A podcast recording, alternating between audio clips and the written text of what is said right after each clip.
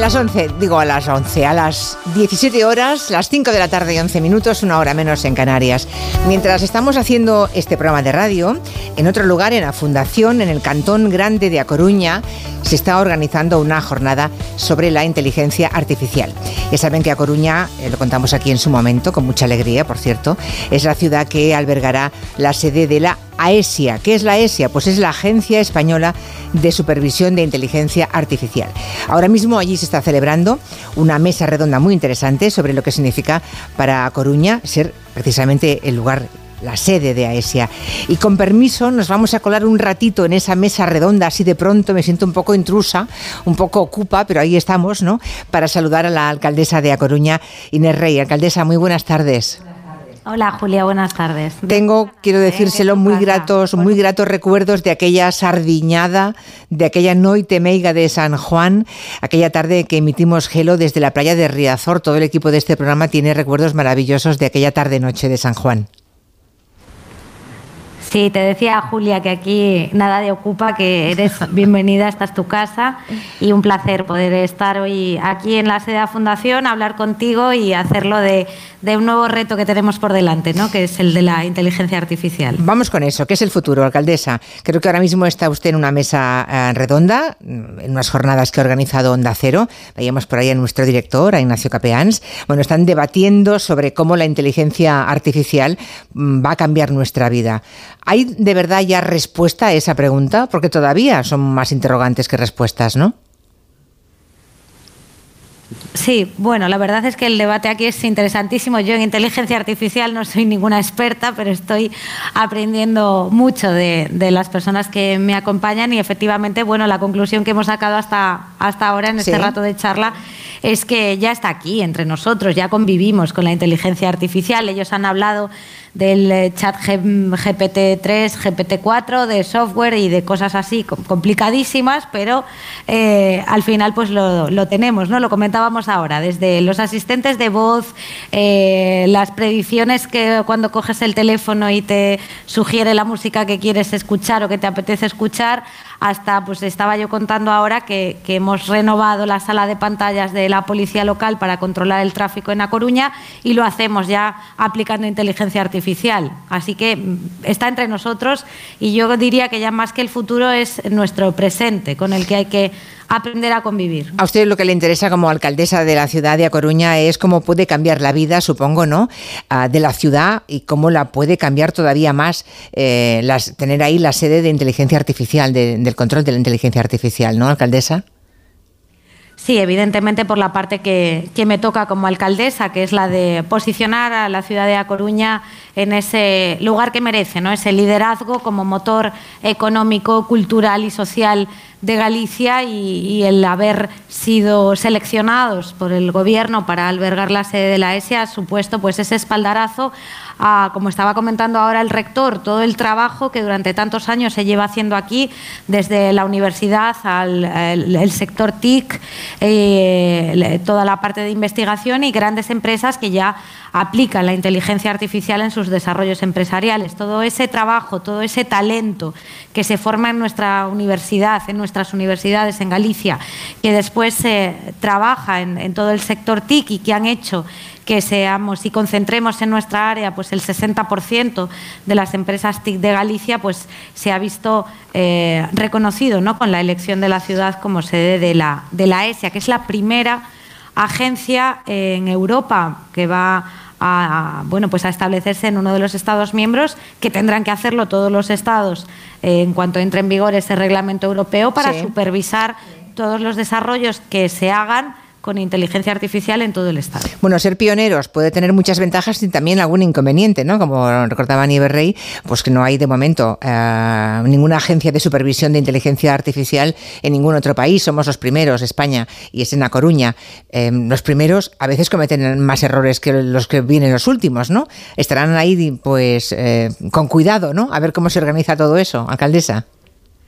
Bueno, eh, yo creo que, errores pocos porque, como digo, aquí llevamos ya muchos años ¿no? con, experiencia en este sector y, por lo tanto, creo que el, bagaje de nuestro sistema empresarial universitario es amplio como para eh, poder afrontar este reto y, creo que es importante que seamos los primeros. ¿no? Lo comentaba Antonio ahora, eh, el, el hecho de subirnos al carro de la inteligencia artificial y, despuntar y liderar desde aquí. Yo creo que es una oportunidad para hacer que otros estados se fijen en nosotros, nos miren aquí para ver eh, cómo lo hacemos y lo bien que lo hacemos. Voy a resumir un poco. Eso está bien. Bueno, la competición para ser la sede de la inteligencia artificial en España fue muy reñida. Yo me alegré enormemente como gallega, pero claro, es que hubo como una docena de ciudades españolas que también habían presentado su candidatura, ¿no? Ah, hay una de ellas, Granada, que está siendo más especialmente beligerante, ¿no? Que ha recurrido la designación de a Coruña, hasta el punto de que, bueno, creo que el asunto está, uh, Inés, mm, judicializado, ¿no? Ahora está en manos del Supremo. ¿Cómo cree que va a acabar esto? Pues eh, lo acabo de explicar aquí. ¿no? Yo comentaba que he entendido la, posición eh, que pueda tener el alcalde de Granada y los ciudadanos, pues humanamente que sientan una decepción y una frustración por, por, no haber sido elegidos, pero en cualquier caso ha sido un proceso que, mm, bueno, en el que ha habido mucha participación. Han sido muchas las ciudades que optaban a albergar la sede de la ESIA, también otras que optaban a albergar la, agencia espacial, que, eh, ha sido seleccionada Sevilla ¿no? para, para acogerla. Y ha sido un proceso absolutamente transparente y abierto, con criterios publicados en el Boletín Oficial del Estado, seleccionada la ciudad en una comisión de carácter técnico, decisión que fue posteriormente ratificada por el Consejo de Ministros, en una política que yo creo que es muy positiva para el país, que es la de la descentralización de organismos nacionales. Es decir, no todo tiene que estar en Madrid, sino que vamos a apostar por descentralizar, porque otros territorios también eh, puedan albergar sedes de, agencias con eh, competencia a nivel nacional y creo que ha sido una buena decisión del Gobierno, que ha sido un procedimiento y un proceso limpio y transparente y a partir de ahí, pues como decía, yo me quedo con la parte positiva, la de aquellas ciudades, aquellos alcaldes que me llamaron eh, bueno, pues que no fueron elegidos y me llamaron para felicitarnos y sobre todo para iniciar vías de cooperación y de colaboración pues entre los diferentes sistemas universitarios, empresariales, etcétera. Yo creo que eso es con lo que hay que quedarse, ¿no? Con, el hecho de que la agencia va a estar aquí, pero va a tener competencia nacional y por lo tanto eh, tenemos que trabajar juntos. Al final de eso se trata. Bueno, es que la intención del gobierno, como acaba de decir la alcaldesa de, de A Coruña, la intención del gobierno era precisamente eso, ¿no? Descentralizar repartiendo agencias oficiales en diferentes ciudades españolas, que es una voluntad impecable, que sin embargo, pues vemos que provoca algún enfrentamiento entre ciudades, ¿no? Parece que si esa agencia se hubiera quedado en Madrid y todas las demás, nadie hubiera protestado. Es curioso, ¿no? Es un poco extraño. Deberíamos celebrar todos que se descentralice, ¿no? La administración. Sí, es una manera de ir vertebrando territorialmente el, el, país, ¿no? Y yo creo que es una decisión muy positiva y yo espero que no se vea empañada por, por el hecho de que, bueno, pues una, una sola de todas las ciudades que han participado, pues haya decidido, bueno, pues optar por un camino de, de, confrontación, incluso judicial, ¿no? Pero bueno, pues eh, digo que a nivel humano lo puedo entender, luego el resto ya me vas a permitir que creo que no debo entrar. Muy bien. A, Coruña tuvo, en, en, todo caso, el apoyo de la Junta de Galicia. Eh, ¿Fue la Junta todavía de Núñez Feijó o ya la de Alfonso Rueda, alcaldesa? Bueno, pues eh, fue la de Alfonso Rueda, porque el acto de presentación de la, de la candidatura lo hice con el presidente de la Junta, porque efectivamente uno de los requisitos también que se pedía en, en esto no era una decisión del, del gobierno autonómico, del Consejo de gobierno autonómico apostando pues o apoyando una ciudad y aquí creo que hemos dado un ejemplo ¿no? de, de, que las administraciones hemos estado en línea apostando por la, por la candidatura, igual que lo ha hecho todo el sistema universitario galego. Y aquí quiero reconocer bueno, el gran trabajo del rector de la UDC, que está ahora conmigo aquí en, la, ah. en esta mesa redonda, de Julia Valde, pero también la buena disposición de los rectores de Santiago y de Vigo para apoyar la candidatura de A Coruña, todas las empresas, más de 90, que nos apoyaron, el Cluster TIC. Es decir, fue una un trabajo conjunto entre todos y que, y que ha tenido bueno, pues, eh, su fruto con la, con la designación de A Coruña. Sí, a veces cuanto más te alejas de Madrid, ah, más, es, más fácil es ver la colaboración entre administraciones. En este caso, la alcaldesa de A Coruña eh, es del Partido de los Socialistas Gallegos. Como ustedes saben, la Junta de Galicia está en manos del Partido Popular y, sin embargo, eso no es óbice para que no haya entendimiento cuando interesa eh, en, algo, en un proyecto que es bueno para, para la ciudad y para la ciudadanía. ¿No? Está bueno subrayar esas partes Ah, buenas de la cooperación política, porque habitualmente solamente se subraya lo negativo, ¿no? Así que me, gustaba que eso quedase claro. Bueno, en la Universidad de A Coruña, eh, creo que esto hay que decirlo, es muy interesante, ya se cursa el grado de inteligencia artificial, por eso hace un momento uh, Inés Rey decía que estaba a su lado en esa mesa redonda eh, que he interrumpido este ratito, pero sigue siendo, seguirá esa mesa redonda adelante. Está a su lado el rector de la universidad, eh, también está el presidente del clúster de las TIC de Galicia, eh, Julio Abalde y Antonio del Corral, respectivamente. De hecho, alcaldesa de la Universidad de A Coruña, creo que es la única universidad generalista que hay en España que ya tiene los grados de ingeniería informática en las cinco especialidades, ¿no? Tiene un grado en ciencia e ingeniería de datos, un grado en inteligencia artificial interuniversitario. Imagino que todo eso ha favorecido que la sede de la agencia vaya a Coruña. Sí, la Universidad eh, de A Coruña ha sido puntera en la formación en, bueno, pues en estas disciplinas que comentabas, ¿no? Y se ha implantado ya el primer grado de inteligencia artificial. Tenemos una catedrática de inteligencia artificial como es Amparo Alonso y todo un equipo de, personas trabajando eh, en ello y ha sido parte fundamental a la hora de, eh, montar esta candidatura, ¿no? El hecho de contar con, con, la Universidad de A Coruña, yo creo que lo puede explicar mejor el rector, que lo tengo aquí a mi lado, pero por supuesto que ha sido importantísimo. Universidad también que lidera el proyecto que tenemos para hacer la ciudad de las TIC, una apuesta además del, del, rector que cuenta también con el apoyo de todas las administraciones. Y aquí nuevamente pues vamos todas de la mano con independencia del color político de cada una de ellas. ¿no? Yo creo que hay que entender la política así. La política está pensada, o, yo la entiendo, para resolver problemas, para buscar soluciones, para ir de la mano ante retos comunes y en este caso, pues uno que, es, que va a ser muy, muy importante para el futuro de A Coruña, para eh, generar empleo y empleo de calidad como es la ciudad de las TIC. Que tiene además a Coruña un, buen ecosistema empresarial, ¿no? Hay como en, el área metropolitana, tengo entendido, alcaldesa, tenéis 700 empresas, ¿no? Ah, luego las TIC, las de tecnologías de la información y la comunicación, ah, también están ahí. Yo no sé, en el PIB de Galicia, eh, ¿cuánto representa eso? No sé si el dato lo tiene o no la alcaldesa de Coruña entre el 4 y el 5 del PIB y, albergamos sí, el 60% de las empresas TIC de Galicia están en A Coruña y, su cinturón metropolitano. Entonces somos una referencia como polo tecnológico en, en, Galicia y en el norte de España. Bueno, ¿y dónde estará la sede de AESIA? ¿Ya está decidido dónde estará? ¿Cuánto personal va a emplear? ¿Tenemos detalles de la agencia?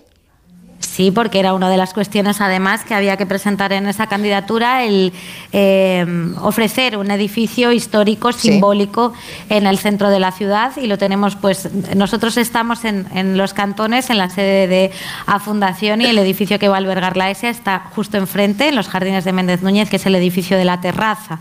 Un edificio modernista que ha sido sede y es todavía de televisión española y que eh, va, ha sido el edificio seleccionado para, albergar esa sede. O sea, un edificio con historia, ¿eh? ¿eh? ¿Y en qué fase está la creación de la, de la agencia? ¿En qué momento están? Pues ahora estamos trabajando en ese convenio con el, con el Ministerio, con el Gobierno Central, para definir eh, bueno, pues todos esos puntos que ahora ya son cuestiones de carácter más técnico, ¿no? cuántos funcionarios van a venir. En un primer momento pues se hablaba de 40, que podrían llegar a ser 80, quién va a dirigir eh, la agencia, cómo se va a elegir a esa persona y demás cuestiones que, como digo, los equipos de tanto del, del Gobierno municipal como del Gobierno central están trabajando para que en el segundo semestre de este año esté ya en funcionamiento. ¿Y empleo? ¿Empleo cuánto se calcula para la agencia, alcaldesa? Pues para la agencia, como digo, lo que es eh, la agencia como organismo estatal tendrá un cuerpo de funcionarios trabajando allí. De entrada serían, hablaban de unos 40, pero es una cifra que está que está pendiente de, bueno, de cerrarse ¿no? y, podría aumentar hasta 80, lo que sí va a generar es, un impacto importante en el empleo de la ciudad, ¿no? en la generación y atracción de, empresas y, en la creación de empleo eh, relacionado con la inteligencia artificial y con las TIC. Bueno, alejándonos un poco ahora del tema de la Agencia ah, de Inteligencia Artificial, le quería preguntar, eh, señora Rey, si ya ha felicitado a su compañero y paisano José Manuel Miñones, que desde ayer es nuevo ministro de, Sanidad, que era hasta ahora delegado del Gobierno en Galicia. Imagino que tiene usted relación estrecha con él. Está bien que nombre ministro a alguien amigo próximo, porque mm, siempre viene bien tener un puente abierto, ¿no? Pues la verdad que sí, yo me he alegrado mucho por José porque es una persona excelente, un trabajador incansable y, bueno, su nombramiento como ministro, la verdad es que me enteré como a los tres minutos de, que, de la comparecencia del presidente y ya inmediatamente eh, lo llamé, la verdad que estaba estaba muy contento, muy orgulloso y, y, nosotros también. Y luego tiene una característica que para mí es fundamental, ¿no? Y es que José ha sido alcalde y, quien ha pasado por la política municipal, después ha sido delegado del gobierno y ahora es ministro, ¿no? Pero eh, te da una visión diferente de la política, una cercanía y una sensibilidad especial y yo creo que que va a ser un magnífico, un magnífico ministro de Sanidad. Ah, usted se presenta, eh, Rey se presenta en mayo a la reelección, eh, quiere mm, seguir siendo cuatro años más la alcaldesa de, A Coruña. De momento gobierna, gobierna en minoría, ¿no? Tiene un pacto, un apoyo externo de, de Marea Atlántica, pero PSOE y PP en su momento ya empataron. Están ustedes empatados a nueve concejales. No sé cómo de reñidas van a ser estas próximas elecciones del día 28. Inés, ¿cómo lo ve? ¿Qué dicen sus encuestas, si es que tiene usted encuestas? No, no, yo de encuestas no, no hablo. Yo hablo la de, gente, el contacto con la gente, ¿no? De, yo hablo de, de, de, la cuenta de resultados, ¿no? de lo que ha sido este, este mandato, donde efectivamente estamos empatados a escaños con el Partido Popular, donde he gobernado todo el mandato en minoría absoluta y donde hemos eh, llegado a acuerdos, no solo con la Marea Atlántica, también con el BNG, con el Partido Popular, porque creo que mm, era importante eh, pinchar la, burbuja de la crispación, del itumás, del petardeo permanente entre administraciones y, entender que lo primero y lo principal es la ciudad y los, y coruñeses. Y a partir de ahí sentarnos a hablar y poner encima de la mesa todo aquello que nos une y no empezar con todo aquello que nos separa, porque si no es imposible llegar a acuerdos. Y con esa premisa, a lo que yo cuando tomé posesión le llamé el mandato del diálogo y de la amabilidad, que no está reñido con la firmeza en la defensa de los intereses de la ciudad, pues con esa filosofía hemos ido trabajando y hoy el resultado es que de los 204 asuntos que se han llevado a pleno en este ayuntamiento estos cuatro años, 202 se han aprobado en una corporación que es muy plural. Y de esos 202, 66 han salido por unanimidad. Y creo que las cifras pues hablan por sí solas, ¿no? Donde eh, cuando uno antepone los intereses de la ciudad y de los coruñeses y trabaja eh, para ello, pues las cosas salen adelante. Así que, eh, bueno, pues yo afronto el reto del próximo 28 de mayo con, con todo esto, con este, estas cifras, ¿no? Pero sobre todo con esta visión de lo que tiene que ser la política, la política municipal. Por cierto, que Vox creo recordar que no tiene ni un solo concejal en, Galicia. ¿Cree usted que va a seguir siendo así? ¿Alcaldesa? Pues yo creo que si impera el sentido común, sí. Tal cual. Bueno, de eso presumía, ya sabe que durante muchísimo tiempo Núñez Feijóo ha presumido de mantener a Vox a raya en, la comunidad de Galicia, ¿no? Y es verdad, creo que es la única comunidad a día de hoy, ¿no? Con, cero resultado. La sala, ¿eh?